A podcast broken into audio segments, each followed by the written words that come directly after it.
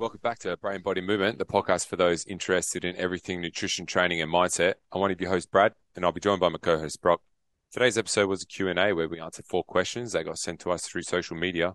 Question number one, when the equipment you want to use is busy, should I go ahead to the next exercise and come back, or should I substitute with a similar exercise that targets the same muscles?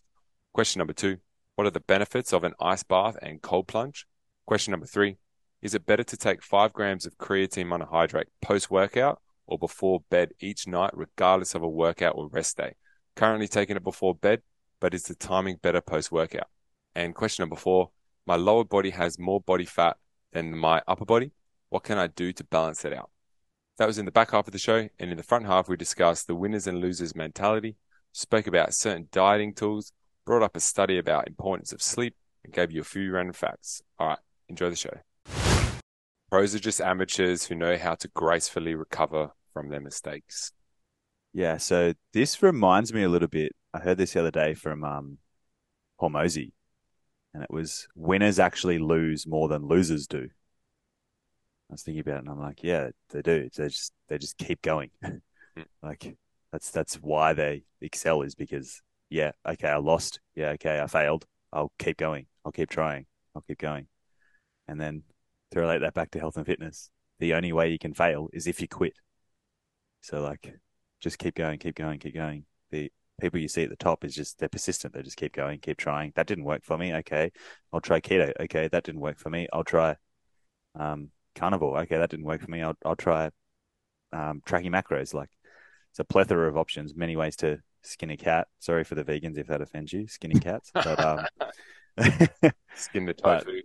yeah, yeah. So yeah, I, I when you sent that unsolicited advice through, I was like, oh, that reminds me of that Hormozi quote about like the people at the top, the tippity top, they probably lose more than the people that losers do. Like they have one loss and like, oh, nah, not for me, give up. People at the top lost, try again, lost, try again. I mean, how many missed shots did Michael Jordan have? Lots. yeah, but he kept trying, didn't he? He kept he kept going, kept going. So yeah, yeah. Same same with the um the light bulb with Thomas Edison. They was just like, oh, he just figured out like over a thousand ways not to do it, and then he just did that one time, and look at it now. It's helping us go through Zoom, talking through this and that. It's it's good. I like I like how you said um with the winners, they will just like or whatever whatever he said about they will they will lose more, but now once they're up the top, they'll just take bets that are aren't always that quick cash and they're more like that risk mitigation. Like Warren Buffett with his investing and that is like, okay, how much, what can he find that he, he just won't lose as much money as if like, you know, put all the your money in one basket. Large. Exactly. So low risk, but high returns instead of high risk, high returns.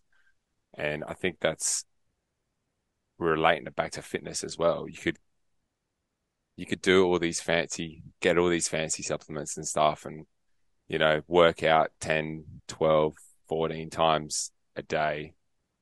But if you're just doing like that 80%, you'll get most of the way there and you won't burn yourself up and then give up.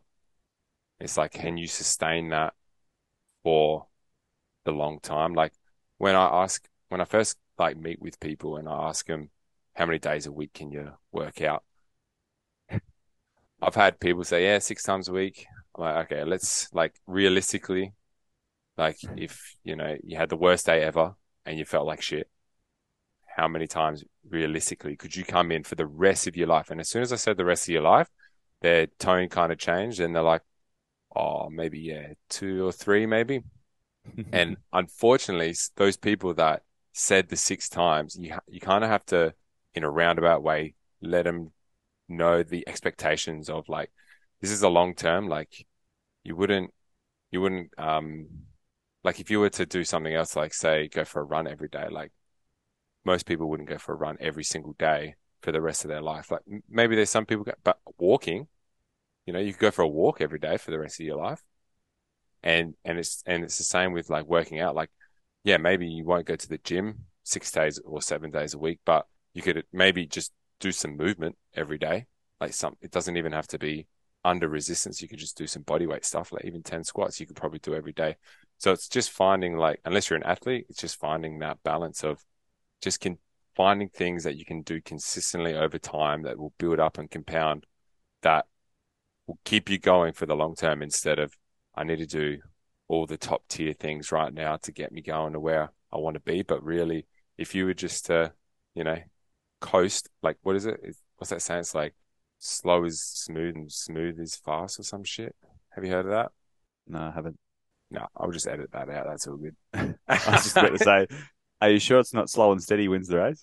no, no, yeah, that's that's just like, yeah, that one's standard. But anyways, yeah, so just take it slow, and then just add Yeah. on top of on top of that because actually that reminds me of um when amateurs and pros play differently. The amateurs are like going for the hard shots. So say in tennis, right? You're going for the hard shots all the time, whereas the the pros know that if you just keep it in, if you're playing against an amateur, if you just keep it in, inevitably they'll make the mistake and you'll win. hmm So if you were to play tennis with someone else, like that's an amateur, just just keep it in. Try not to go for the fancy shots because like that eighty percent is just keeping the ball into the into the court, and inevitably they'll make the mistakes. And it's not until the the pros get up there where they'll hit those big shots. So I think that's the same with like business and and health and fitness. Of like you don't need to do these fancy things. It's just like keep playing the game, and then inevitably you'll reap the rewards. Well, this is what we talk about when we say take the the low hanging fruit first. Like do the easy stuff, acquire wins, build momentum, keep going, stay consistent. So I've actually got a post lined up for this afternoon that's just talking about there is no shortcuts. the fastest way to get somewhere is to stop looking for shortcuts. Mm-hmm. like sh- shortcuts are there, there. There's no such thing. Like if if there was, it would be world news of like this amazing fat loss protocol that is a no. The basics work. That's why majority of people preach the basics. It's just rinse and repeat over and over and over and over and do it consistent consistently. Now, during that period, you may have a vacation where you, you gain some weight during that period, or you may try a different style of eating and see if it works with you. And like there may be some losses along the way, but to win and get to your goal is just keep going, keep churning through, do the basics. We discussed this last week. Like even with ourselves, it's nice to be reminded just to do the basics, like repeat, repeat, repeat, repeat. It may be boring, it may be tedious, but you've got to find a way to make it not boring and that you actually enjoy it. Um, you know what's boring? Doing the same thing over and over and over again and not getting not getting results. Like trying this shortcut, trying that shortcut, trying that's boring, not getting anywhere, not seeing any progress. Whereas if you were to repeat the same thing and actually make some progress, I highly doubt that would be boring. Be like, oh, for the first time in my life, I did a pull up. For the first time in my life, I squatted a 160 kilos, 150 kilos, whatever the mark is that you've got. 150, mate. so like like that is that's exciting. Like actually achieving things that you've got laid out. So yeah, stop looking for a shortcut. And yeah, the fastest way there is to avoid the shortcuts. Mm. Yeah, because you'll you'll go you'll think it's a shortcut, but at the end of the day, it might it might send you like two or three ways back, and then Mm-hmm. you're wondering, and it's like, why the fuck did I do that? Like, like we we have other people out there that have made mistakes. So listen, one, listen to us or listen to people that have made these same same mistakes before and learn from us. And that's that's what we've like. I think it was Hormozi as well. He was saying like we have the ability to learn from other people's mistakes, not like any other animals really. So it's important to learn from people's mistakes so then you can get forward further. That's that's how progress happens in the world and everything is like we've figured out to do this. Now let's add on top of that. Like just think of the phones when they first came out and or the internet even, like how big they were, like massive servers in massive rooms and now you can have one right in your pocket. And like it's crazy. So that's what's great about living and being a human is like we can learn from each other. Um, and obviously you need to be in the right headspace to learn from one another. But yeah, take it from us. Slow and steady does win, win the race in the long time because this isn't a even though I'm right now I'm doing a you know a little cheeky six week cut, it's not the rest of my life. Like it's just for this period of time where I can be and dedicate it for a certain period of time, and I know what I'm doing, and I'm documenting it now. And then after those six weeks, then I can reevaluate where I want to be in that part. But if you're going from program to program, staying the same and not learning anything, that's where you really got to reevaluate. Because yes, it may not have helped then, but you may have learned something along the way of like what not to do. So in a way, it may, it may, you may still be going forward, but you're going, you're going way too like sporadically. It's just like find out what would work, like, and the basics that we talk about. You know, just make sure you're active every day, training at least twice a week, um, eating whole natural foods, nice low, um, low fat protein sources. You can add some healthy fats in there. Enjoy yourself. You know, have good connections. Get seven to nine out, not seven to nine hours worth of sleep. You know, the basics that we preach every single time we're on this podcast, Nelly. Um, but that's because we want to drill it into you of like, so you don't get caught up in the catch-all of like people on the internet of like buy this expensive thing for really like wrapped in a in a bubble wrap of it's just the basics and then the accountability on top, which can work and get you get you moving, but just knowing like so you don't, you know, get done over again like keto and all that kind of shit. Yeah, which is it's it's super common. So, speaking of, I've got a uh, I've got a study to bring up that is, I think you'll laugh when I read out the the headline of the the study, and this is one of those trends. So it's to do with intermittent fasting. the the headline of the study says reducing total calories may be more effective for weight loss than intermittent fasting. Fuck you know. Uh, the frequency and size of meals was a strong determinant for weight loss. In other words, the total caloric value, rather than just skipping breakfast. So, like like we've mentioned before, like that's like a water is wet sort of Mhm. study. Like, Mhm. um, that's like something that we we preach. So we preach you can use intermittent fasting, but it's just a tool in your tool belt to help you create a caloric deficit. The key principle to losing fat is a caloric deficit. It doesn't matter how you create it, so long as you cover your micronutrients and you don't feel like a zombie or want to bang your head against the wall. Like it doesn't matter how you create it. You can go keto, you can go vegan, you can uh, go paleo, you can intermittent fast, like whatever it is, they're all tools. That those diets are just tools that you can um, reach from and extract from in order to help you maintain that that calorie deficit. So, yeah, I saw I saw the headline to that study and was like, Brad, I love that. Oh my gosh. Yeah, that's classic. Hey, you got, I guess this is the thing. Like sometimes you do need these studies and then like replicated studies so then we can make sure that it's the actual evidence. But yeah, that's, a, I guess that's a no brainer. But the thing is, you've got like people out there that will try and just spin it in a way where it's like, oh, you know, they're all, um, paid off by, you know, the intermittent fasting mob Mhm. or whatever. Yeah, you know what I mean? Like big pharma and all of that shit. So yeah. Yeah, the, the crazy thing about something like that, like let's say there's a study done on eggs, right?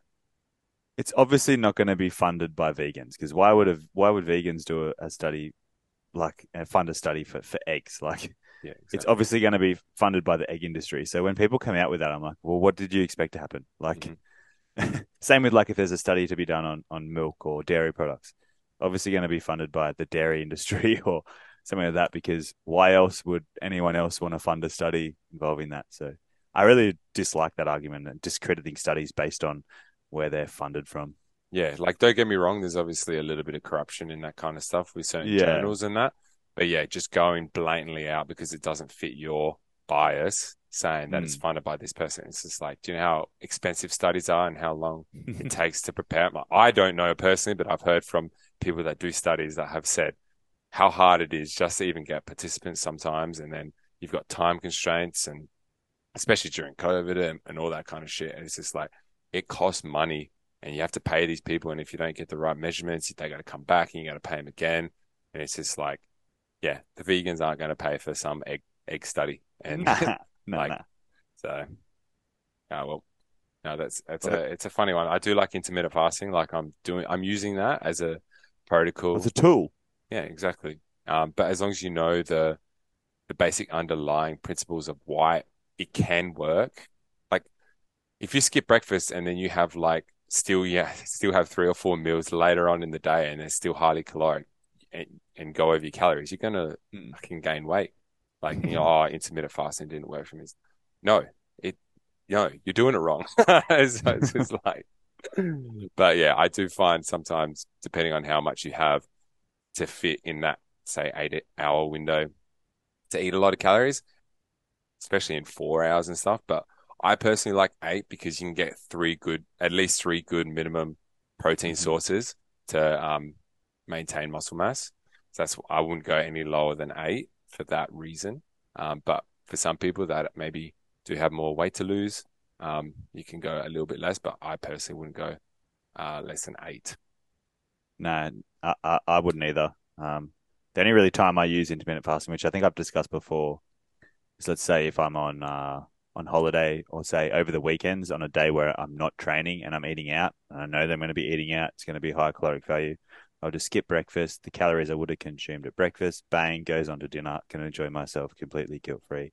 That's pretty much the only time I really use intermittent fasting, Mm. just because I train at ten pretty much every day during the week, and I like to have some sort of food in my system rather than training fasted at ten. Like I've been awake for six hours by then, and yeah, I, I think I just feel a bit flat towards the end of my session, especially if I'm trying to progress in the gym and see strength and muscle gains. So yeah, I try and get at least one meal into me, but yeah, it's a tool, like like anything. So yeah, I thought it was interesting. I've Mhm. got more studies if you want to hear them. Yeah, yep. Put them out, Yeah. mate. So I've got one on um on sleep, which again this I saw the saw the title of it and I was like, well, this fits our narrative perfectly. So let's just really drum home the sleep thing. Let's confirm our bias. Yeah, exactly. so it was released on the February fifteenth, so it was only only five days ago. Five days ago? Six days ago. Um and the summary of it was sleep irregularity, in other words, like chronically disrupted sleep throughout the night, or like um, disruption to like your circadian rhythm. So let's say you were going, you went to bed at night uh, nine one night, and then you went to bed at eleven the other night, and you went to bed at seven, and you were waking up at different times as well. Um, increase the risk of a few diseases, particularly atherosclerosis. Um, yeah, it, it's just pretty nasty the effects of several nights of poor sleep and what it can have on uh, the effect it can have on your body. Not to mention, like, just if you do have a uh, you're pursuing a fat loss goal or a muscle building goal, like doing it with poor sleep, it's makes it that much harder. Like, I would almost put sleep up there with total calories in order of importance for achieving a, a fat loss goal or or building muscle because I mean it's a nightmare. It it affects your hunger cues. It affects the the regulation of your core body temp. Like it, it, energy it affects your brain day. brain cognition, your energy. Like it affects so much. So yeah, I, I saw this and it was actually it was actually a well done study and they looked at a lot of health parameters and it wasn't just atherosclerosis. There was a couple of other diseases, but that was the main one, and, and that should be alarming enough for people of like, okay, I don't particularly want atherosclerosis, or um, it also mentioned uh, trouble with glucose metabolization, Mhm. but yeah, you you don't want any of that. So yeah, just make sure you're prioritizing sleep, especially if you've got health and fitness goals, fat loss, or muscle building. Yeah, for sure. And just for the mothers out there that listen, um, just do the best you can, really. Um, Yeah, and if you can, maybe get some naps throughout the day, but just get a routine going. If like, and try and get as much um in bedtime as you can. Uh, we say that seven to nine hours, um, but I mean, like, if you've got young ones, that's just a time of your life where, unfortunately, you're just going to get that lack of sleep. Not just mothers, but fathers as well, maybe.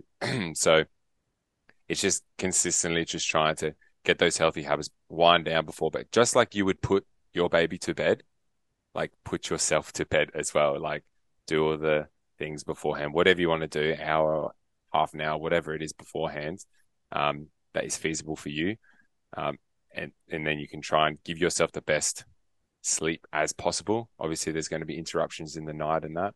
Um, and just know also your your chronotype. Like most most people would like, uh, there's like four chronotypes or something with like late, late like night hours, and then there's bears or some shit. Most people like those that bear, like roughly around that six seven ish mark, and we go around that between nine and eleven around there. But some people stay up late, like 12, 1, and then don't wake up till 9, 10. So just depending on that as well, there's a lot of cool research about um, people's internal um, circadian clocks as well. Like my mm. clock might be different to your clock, Brock. Um, now I'm not sure of any research showing if we can change that clock or not. Um, but I know that if sometimes if I go to bed too early, I can't get to sleep. And that's obviously just like over time, you can slowly move that like bit by bit. So I wouldn't say move it by like, so say you're going to bed at like 12 and we're saying you go to bed earlier and you go try and go to bed at 10. Like you're not going to have enough sleep happen. pressure. And yeah, it's just going to be too much. So just think of it in maybe like half an hour increments, bit by bit, and then night by night to see if you can slightly just not watch that extra episode of, you know, your favorite Netflix show or whatever.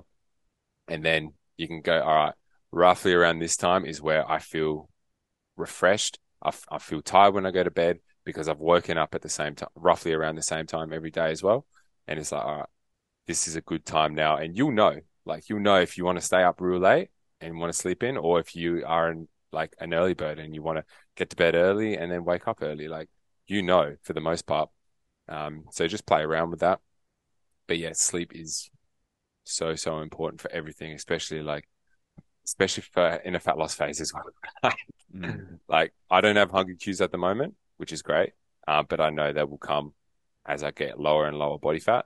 Um, but it's fine because I'm going to be increasing my food as I go throughout this fat loss phase.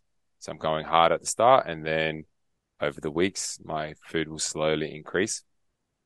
And then, uh, yeah, uh, it is hot in Australia and make sure you get that room cool because mm. like we want that body temperature lower than our normal day to day. So then we can get to sleep a lot better and have that deeper sleep. Cause you know, when it's too hot and you just like wake up with sweating, oh, fuck's sakes. Like you need some coolness yep. in it. yep. I, I love the point that you touched on about how everyone's got different um, circadian rhythms, like and and times that is more preferential for them to go to sleep and wake up. And I like to refer a lot of things back to like evolutionary speaking, right? So let's go way back. It would make sense for like someone to have like a circadian rhythm of like midnight to 8 a.m.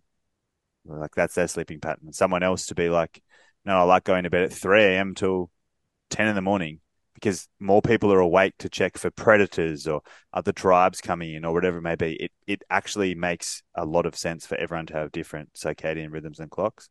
So the hard part is children, like you mentioned, mm. and your partner. If your partner's on a different circadian rhythm or clock to you, makes it makes it very very difficult to make things work. But yeah, sleep is pivotal. It's major, major, major key. So I really like that you touched on that because it, it may like some people see influencers or whatever it may be. Oh, I get up at five a.m. every morning, or I get up at four thirty a.m. every morning. Maybe that doesn't work for you. Like find find what works for you. Like it could be a case of swimming in a frozen lake at 1 a.m. every day is optimal for fat loss, but you hate doing that, doesn't work for you. Well, then find what works for you and, and a way that you can create fat loss. Like it's, it's, don't overcomplicate it. Find what works for you. Yeah, exactly. And on that, on that point of like people getting up early, like I love getting up early. It's great. Mm. Start, starting the day, but there are some people out there that may work until like 11, 12, 1. Like, so they're probably getting just as much work done, but they're not, you know, waking up that early, but they're, they're working late. So I don't know. They're, I don't know why, but it, it does sound cooler waking up early than going to bed mm-hmm. late. I mm-hmm. don't know. There must be some, I don't know what, what it is about it, but that, it kind of has like a, a tinge to it, doesn't it? Of like, oh, you staying up late, like get to bed. Yeah, yeah. you know, I don't, yeah. I don't know even, what it even is. if they're up late working. Yeah, yeah, yeah. exactly. Uh, I'm like, I don't know what it is, but it's like, oh, you're getting up, you know, four, five o'clock. Fuck, you must be on the grind. It's like, yeah, I just like getting up this early. You know, watch the watch the sunrise. So there was there was something else as well. You mentioned like um, creating a nighttime routine. Now I've listened to this from um, Huberman, and it was to do with like creating a nighttime routine and your brain senses of like, okay, I'm having my my shower now. Now I'm brushing my teeth. Now I'm putting a skin cream on, and your nose will smell the toothpaste. It'll smell the skin cream, and it's like, okay, I do this religiously before going to sleep each night. And it's like, okay, this is the pattern. Okay, I, I'm calming myself for sleep. And just by going through the processes and sticking to a routine, regardless of what time it is, let's say you're a shift worker, regardless of what time it is, that will actually help you fall asleep, even if you are out of your circadian rhythm. So that's another thing that I just remembered while you were speaking there that I wanted to double back on and, and bring back up the importance of like a routine going into sleep. Like it, it really is pivotal. So Yeah. Yeah, it's don't sleep on that. sleep. No, it's funny you say that. Like, it's there's a certain per period of time, like I'll start to get tired, and then I'll look at it. I'm like, oh, yep, it's me. Like, I'll be so awake for like, say it's maybe like nine o'clock. I'm like, yeah, yeah, I'm good. And then fucking like nine twenty hits. I'm like, nah, I'm gone. I need to go sleep. Like, even if we put something on the TV, I'm just like, nah, I'm, I'm gone, fall asleep. So yeah, it's funny. Your your body your body knows, especially if you're doing routines and stuff. But you know when you need to go to bed. Like you're an adult, so we're just telling you how mm-hmm. important sleep is and how easy, it, how much easier it will help you if you do have, say, a fat loss goal, even a muscle building goal, or even just in general health of how important it is. Um, and yeah, having bad night after bad night sleep after bad night, you know how bad that badly it, that affects you. Um, so yeah, like you said, don't sleep on sleep. Another nail in the coffin, that study for, Yeah. for poor sleep. hmm All right, I got a fact for you. Love it. Love to hear it. Hit me with it. It's been a while since I've heard a fact. Yeah, mate, it's been a color. All right, there are over 30 species of mushrooms that actually glow in the dark. Really? hmm Uh, the chemical reaction called, oh, I'm going to fuck this up, bioluminescence, I think I got that right, produces a glowing light known as foxfire. People have been known to use these fungi to light their way through the woods. Well, there you go. Mm. And I looked it up and it looks pretty cool. Mushrooms are great. I'm pretty sure there's a, a Netflix series to do with mushrooms, right? Uh, I'm pretty sure. Like, yeah, yeah, I'm, I'm pretty sure there is. Like, How to Change Your Mind or something, I think it might be called. yeah, something like that. Yeah. Here, So it. very, very interesting. I, I like um putting them in like a like a pasta dish or something. Like. You know, they're pretty much just pu- pure protein. What's that? Mushrooms, they're pretty much just pure protein. There's like What no kind of carbs, no fats in them. What do you mean there's no carbs? Are you serious? There's like, yeah, I swear there's carbs. mushrooms are. There is like a little bit, but it's it's pretty much just protein. Do you want me to get the macros up for you now? no, I'm on MyFitnessPal right now, mate. it's pretty. It's like the main macronutrient is protein. 0.3 grams. So this is per 100. 0.3 carbs, 0.3 fat, and 3.3 protein. Wow, I did not know that. Yeah, it's pretty much. Yeah, That's cool. Yeah. It, I, I was, it's not that I didn't believe you. I, it just didn't make sense to me. 1.5 grams of fiber. it it doesn't sound right, does it? Yeah, It's a protein source. yeah. Mush What the fuck? mushrooms are great. Yeah. Well, there you go. That's cool. I'm learning something. You know why I like? yeah. You know why I like mushrooms? You can get Because I'm a fun guy. Oh. um. Okay, I've got an animal fact for you, and it's to do with the woodpecker. Okay. So, me, I'm thinking woodpecker when they're banging away. I'm like, how do they not get like some form of like concussion or Mm. CTE or like brain injury or something? Mm. Well, I've got the answer for you. oh, okay. So the woodpecker's tongue wraps around the back of their brain to hold it in place so they don't get concussion and their brain stays nice and still during high speed pecking. Yeah, nice. Bit of cushioning, eh? Yeah. So That's the so yeah, the tongue it, it like fully wraps around like the back of their brain to hold it in place so it doesn't like rattle back and forth. Shit. Imagine the first woodpeckers that didn't have that. Poor old Larry over there. He's only lasted a while.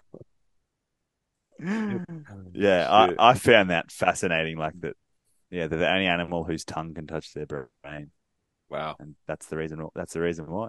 There you go. Yeah. Ah, The more you know. the more you know. Animal facts from Rocky Boy, eh? Yeah. Anyway, done done with facts. You want to answer some questions? Yeah, let's do it. Before we get stuck into the questions, I just want to ask a small favor of you. If you get any value at all from this episode or any of the other episodes, whether that be space talk, animal facts, or maybe even health and fitness advice, can we please ask you share it with family or friends and leave us a five star review? It helps us tremendously and ultimately it grows the brain body movement. Thanks for listening, and I hope you enjoy the rest of this episode. Question number one When the equipment you want to use is busy, should I go ahead to the next exercise and come back? Or should I substitute with a similar exercise that targets the same muscles? Yes. Now, this will depend on when it's taken, what part of the uh, ex- what number of exercise it is as well. So, say it's like your third or fourth exercise down the line, then you can easily just go to the next exercise and then come back. And if it still hasn't been taken, then yeah, substitute it. But if it's like your first exercise that you're going to and you want to get stronger at that exercise, um, I would suggest maybe just waiting because you want to get strong at this exercise. And the first like one or two exercises are going to be like your biggest bang for your buck because you're going to be the most well rested. It's going to be like you're going to get your most hardest sets in as well. So I would probably, depending on when you need, like when, if you need to substitute it. So say it's like a, a squat, right? If, if the squat rack is taken, I would probably like just do some mobility and warm up, ask them how long they've got. Usually they wouldn't take any more than 10 minutes and that's like a good mobility session. If you want to get your squat up, but like you've got so many different substitutions like a hack squat or, um, just like holding dumbbells or whatever, any sort of squat pattern will work but it really depends on your goals and if you want to um, get better at this certain skill. So I think I'm going to put it into two buckets here of do you want it for skill or do you want it for just hypertrophy? So if it's for skill, then I would just wait, do some mobility. You could do another exercise, like maybe some hamstring curls or something that may help out a squat or something like that. Uh, but just light stuff. And then if it's for hypertrophy, I would go for like anything similar along those lines that will still get that same stimulus to that exercise you were doing, um, and just substitute it because you're not losing any sort of gains on the table because it's a similar movement pattern and you could still push harder on that certain thing. But like if it's to learn a skill, yeah, you want to be doing that like within the first two exercises. Like you don't, you don't want to be working on your squat like on the last exercise after you've just done a whole workout. Like you're going to be wrecked and that's where form can break down and you could potentially hurt yourself. So that's that's you got to be careful of that as well. Um, but really, it doesn't. Um, it's really up to you of what you want in from the workout. Like if you've worked it out yourself, like if you don't even know what to substitute, I guess you can go to the next exercise and then come back. It doesn't. It won't matter too much about exercise selection, but it's more so like your first two exercises. Personally, what I think is like they're going to be your biggest bang for your for your buck. So make sure that, you know, you're on to those two exercises first. Yeah, my answer is very similar. So you can do either or. Like it really depends on the situation. Um, my preference would probably be just to skip one and come back. However, like you said, if it's the first exercise, the first exercise of a of a workout or what I design for clients is nine times out of ten either a squat, a deadlift, a bench press, or a pull up. So they're pretty big compound lifts, I want you to put all of your energy and focus on them. Just wait five minutes, ask them how long they got. That may make, the, make them speed up a little bit. Um, yeah. So if it, unless it's the first exercise, I'd probably just go ahead one exercise and come back. Now, I will throw in the caveat of let's say you've got a, a full body session and the the session structure goes uh, lower body exercise, upper body exercise, lower body exercise, upper body exercise. Don't just go straight to the next exercise because then you'll be repeating two lower body in a row and you'll probably accumulate a lot more fatigue than usual. Go to the next upper body exercise, then go to the lower body, then go back to that upper body exercise. That's just a little caveat I figure I'd, I'd, I'd throw in there. But yeah, either or depends depends on on how you're feeling. Like if it's the fourth exercise, I wouldn't stress about it too much. You could just substitute, or you can go ahead and come back. E- either yeah. either works. Yeah, or just or just do some like bicep curls while you're waiting. That'd be right. okay. Question number two. What are the benefits of an ice bath or cold plunge? Mm. Benefits of an ice bath or cold plunge. There's not a lot of human data on this. Um, it is very popular in the, um, I guess, the biohacking space of like it'll help with recovery, which it can help with recovery. Um, but that's been shown like straight after your workout. Um, but the thing with that is if you're going to an ice bath straight after a workout, then that could also impede muscle growth. So just be mindful of that as well. As for like ice bath, cold plunge, yeah, they're pretty well similar. Like I I did some research on it of comparing. There was like a study comparing, um, I think it was cold plunge and just active recovery. So like going for a walk or a cycle or something for the recovery benefits, and it didn't outcompete it at all. So we kind of got to look at one, is this feasible to do every single day? Like, what do you want to get out of it? Like, there's, there are benefits to it, but like, what do you actually want? What benefit are you wanting right now? Are you wanting recovery, which is the main one, or are you wanting just mental clarity? Because that potentially could help as well with some mental clarity. People feel good when they do it, and then that may set them up for the rest of the day. That's great. Maybe some um, adrenaline is going through them, and then they they started ready for the day. That that's great also, but it's like how feasible is that for you to do every single day as well? It's also uh, one that's a um, can be quite expensive if you're buying bags of ice and shit and put them in the cold plunge. Hey, if you want to do it, that's that's fine. Uh, for fat loss, I don't see enough evidence showing fat loss here. Like we say, calorie deficit. If you do an extra cold plunge, it, it may turn a little like I, it does increase your um, metabolic rate, but how long are you going to be in that extended mm. metabolic rate? Like you're going to go in there for a whole hour, and even if that whole hour, maybe that's like 250 calories, but over a whole 24 hour period, like what's that, 10 calories extra an hour? Like it's it's negligible. So I probably wouldn't worry about fat loss. If you want to do it because you want to look cool on Instagram, go right ahead. If you want to do it for like the the mental aspect of it, because I know like I used to do sh- like cold showers a lot. I felt really good, and it and it was a healthy habit that I thought that it would set my day up. And it's like, all right, I've done my shower, I've done a hard thing as well, and now I can start the day. Like I can see that. I just don't see enough evidence showing that um, it's better for recovery than say active recovery. Um, there was also a, a study, a meta analysis of like 99 different studies of the best recovery agents and the best one that came out was massage. But that's not feasible either because massages cost money, like 80, 100 bucks or whatever. And that was uh, straight after a workout as well. So, you know, you've got to go shower and then go to, it's just yeah. like, so there are benefits, but it's also, there are some detriments as well of like, if you go in straight after a workout, you may not get as much muscle hypertrophy if that's what you want. And also the danger of like having hypothermia too if you stay in there for so long. So I'm not saying don't do it. I'm just saying like, why do you want to do it? And then just work back from there of like, I want to do it for fat loss. Probably wouldn't. I want to do it for recovery, maybe potentially in certain situations. I want to do it for mental clarity before I start my day. Go right ahead.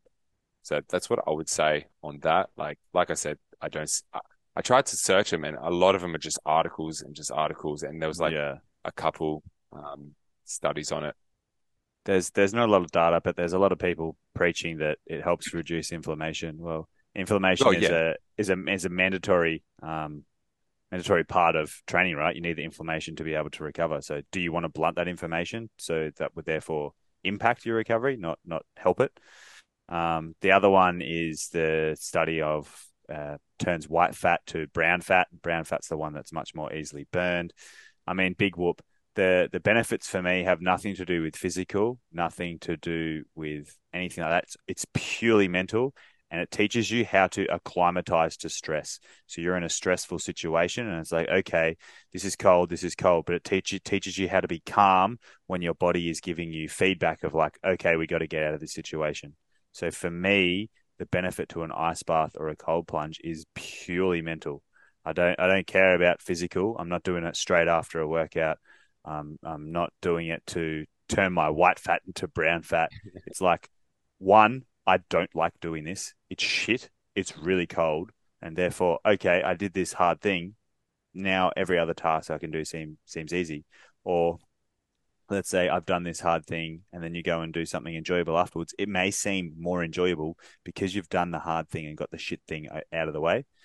And then, yeah, the mental, the mental benefit of acclimatizing yourself to stress because being in freezing cold is stressful. So you get used to dealing with stress better.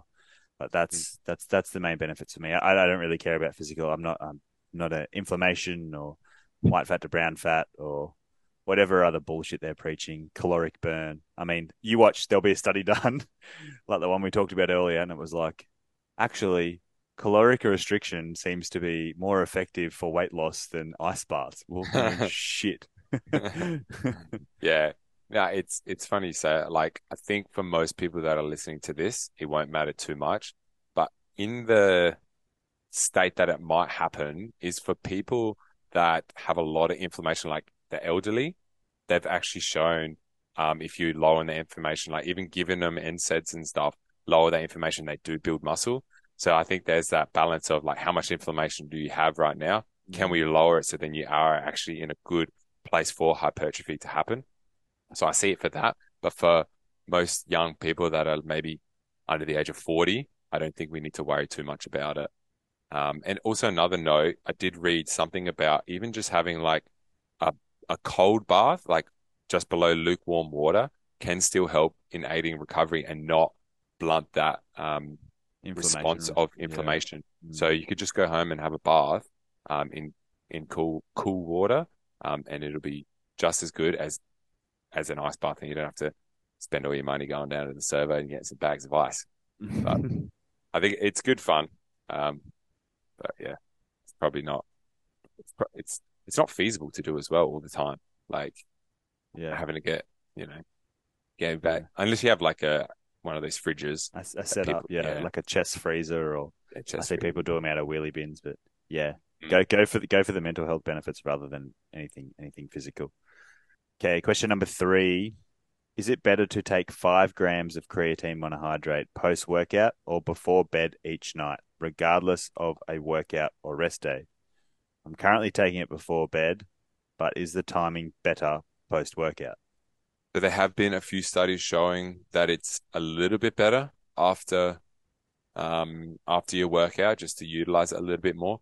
But in all honesty, take your creatine when you will remember to take it. So have that routine of like, okay, if you finish your workout, maybe you have a workout shake, chuck the creatine in there. Or if you have like a tea at night, have your creatine in your tea or have it to the side if you're worried about the effect of it being in hot water. If you're in the morning, that's the first thing you do with your coffee, have creatine, whatever. Just find what works best for you. Because I think the problem with um, people saying, saying that they don't see the results of creatine because it's so small and most people forget to take it anyway. Mm. So just just find a time that you'll be able to take it. Even set an alarm for a little bit when you first start to take it. Just four four to three to five grams every single day. Um, this was a guy asking this, so um, yeah, find find a time that works best for you when you take it because that is what I see the most of like people just forget to take it, and sometimes I forget to take it. To be honest, like we're all human, we all got busy lives. Like um, but it's pretty ingrained in me to make sure that I've got it there, chuck, chuck him, chuck it in, whatever, like my protein shake and stuff. And then go from there because yeah, this is like so small to even, to even worry about. Like make sure you're training. Yeah. Yeah. yeah. that, that'll be your biggest one. So to be specific to the question, he's talking about taking it post workout. You don't work out seven days a week. So on the days where you don't train, what are you going to do then? Are you just going to try and remember? Like, so I think you're on the right track with taking it before bed because it's the one you'll be most consistent with remembering. So my advice specifically to that question would be continue with taking it before bed because it's consistent. It's already a habit. It's already something ingrained. Don't don't overcomplicate the wheel or try and fix something that isn't broken. Just stay consistent with that. Yeah, no, that's that's a great point, especially specifically to this question. If you're taking it every night, yeah, it might as well be consistent, just like with yeah, your bedtime routine. Got, it's like, yeah, you've already got the 100%. habit. Just, just yep. keep going. Yeah, it's part of your bedtime routine now. Just because creatine works by saturating the creatine muscles, um, and we don't. It doesn't really matter. It's not a acute thing like something like caffeine is. Like you wouldn't take. Like you can take it before a workout, but it's not going to do anything. It's Mm. just the same with like beta alanine as well. You may get the tingles, but it doesn't work acutely. It works by saturating the muscles. So yeah, take it when you best see fit. And in this question, it's probably before bed. Agreed. Question number four. My lower body has more body fat than the upper body. What can I do to balance it out? Mm. Well, you can't really. Yeah. Liposuction. yeah. If you're, um, now this was a woman, uh, saying this, that is just purely because of your genetics of where you store your body fat. Um, and in general, women do store it more on their lower bodies and men are more upper body around their stomach, back a bit. Um, but what you can do is you can build muscle, um, around that upper body. Um, and then, uh, that, that'll kind of symmetrically make that a little bit bigger and then lose fat. So then it'll come from your lower extremities and then that'll make it more, I guess, quote unquote, balance out like you want. Um, but also like, you know, I guess this is a very aesthetics question. Mhm. Very So so. that's where that's where I'm going. I could easily say just, you know, be happy with your body and all that shit. But like I think she wants a specific, all right, lose enough, like get in a deficit, lose fat, it'll come off there inevitably. You can't spot reduce. You can build up both upper body and lower body. So then the the area of the muscle kind of spreads out the fat over the over the muscle as well. So it doesn't look as like out of proportion as well. But that's again just going into smaller details. Um, but yeah, that's probably what I would say. Yeah, you can't spot reduce fat. No, no amount of riding on a bike, walking on a treadmill is going to make you lose fat from your uh, lower body. It's uh, just a case of dieting down enough and eventually losing the body fat. But yeah, genetics, it is what it is. I temp- typically hold a lot of fat on my lower back because that's typically where men hold a lot, lot of body fat. I hold none on my legs whatsoever. They're always really lean. I hold none on my arms whatsoever. They're always really lean. Tends to be just around the trunk for me. Whereas majority of women, it's lower body. It's a case of it is what it is. it is what it is, Brocky boy. Yeah, it is what it is. Yeah. Not not really much you can do. Diet down, continue to lose body fat. It will eventually fall from there. Um, but for me to throw my two cents in, nothing nothing quite like a pair of thick legs. I like a pair of thick legs, so Yeah. it's all good. It's all good, bro. but yeah, it's it's it's a hard one because it's like not what people want to hear. They they want to hear do this exercise and then the body fat will just come off it. But you've just got to just keep making sure that you get enough sleep, doing the basics like we spoke about at the start of the podcast, um, and just keep going, and it'll slowly come off. Like if you think it's going to take you 12 weeks, it's not. It's probably going to take you double, maybe even triple how long you think it might take because it's not linear. Fat loss isn't linear. It's not down, down, down, down, down, down, down, down, down. It's down, up, down, up, down, up, down, up, and then trending down the weight, just like if you're gaining weight as well to a certain degree. Like you'll have times that like you go up and down, up and down. It's like a step ladder. So you just got to stick with it and then just find what works best for you, creating that calorie deficit. Keep working out your body. Don't, don't not work it out because you think you're going to, um, look bigger. Like keep working out your, um, lower body because I think some people might say, oh, my lower body's too big and then stop working it out and then they still have the fat there and then it doesn't look as good. Like you could still be the same weight, gain muscle, lose fat and look better. So that's also another thing. So like don't not train your legs, um, because they'll look better once the fat is gone. You know what I mean? Cause you might, you might diet all the way down and you've stopped training legs and then you're not happy with your legs and you're like, shit, now you got to get back into like at least maintenance or a surplus and then gain a little bit of body fat and gain some muscle around there and then to see what you want to see. So that's, that's another little thing that you have to, you have to worry about. Yeah. Now, person listening that asked this question, sorry about this answer. It's like like I said, it is it is what it is. It's just where you t- typically tend to hold uh, store your body fat. Just continue to diet down, like Brad said. Do the basics, train upper body and lower body together. and you'll eventually get there. But it's just a case of that's where you hold your body fat. Whereas uh, you'll find a lot of like uh like influencers, particularly males, they typically hold no body fat on their stomach. So bang, looks like they've got a shredded six pack year round. But if you were to see them in shorts, they typically hold a lot of fat on their legs just because that's where they hold their fat. So it'll just be the last place you lose it. You just got to be consistent, keep doing the basics over and over, and you'll eventually get there. But just just be kind to yourself in regards to that is where you store body fat. You can't undo your genetics. Yeah, exactly. Yeah, it's a, it's a good one. It's just like try not to let it get get you down too much. Like know that just do what we say, and then you'll be able to do it. Um, but yeah, try not to get like I don't know, buy random supplements off of the internet saying that it'll spot reduce your lower body fat or something. You know, that's not going to work. Good. All good, mate. Okay, that's all for the questions today. If you want your questions answered in the future, make sure you are following us at brain.body.movement, at Brad Dapper, and at Brock underscore Dalgleish. And you can ask us a question whenever we put up a sticker box or send us a DM. We just want to say thank you so much for listening to us. If you enjoyed or took any value at all from this episode, we'd really appreciate it if you took a screenshot and shared to Instagram stories. We would also love it if you shared it with family and friends and left us a five star review. And don't forget to turn on post notifications so you don't miss an episode in the future. But before we go, if we can leave you with a few things, make your damn bed, get your steps in, and be kind to one another. Yes. Um, is this a new thing this week? Are you doing a new like ad of like when to listening this week? Yeah, I haven't even made up a new one yet. How many have we done the last one? Maybe maybe four or five. I'll go back and listen. Maybe I'll just um do, do mine one more if you don't one more. Yeah, Yeah. yeah. I don't think anyone would be counting going. Brad did five. Brock's done six. Imagine that.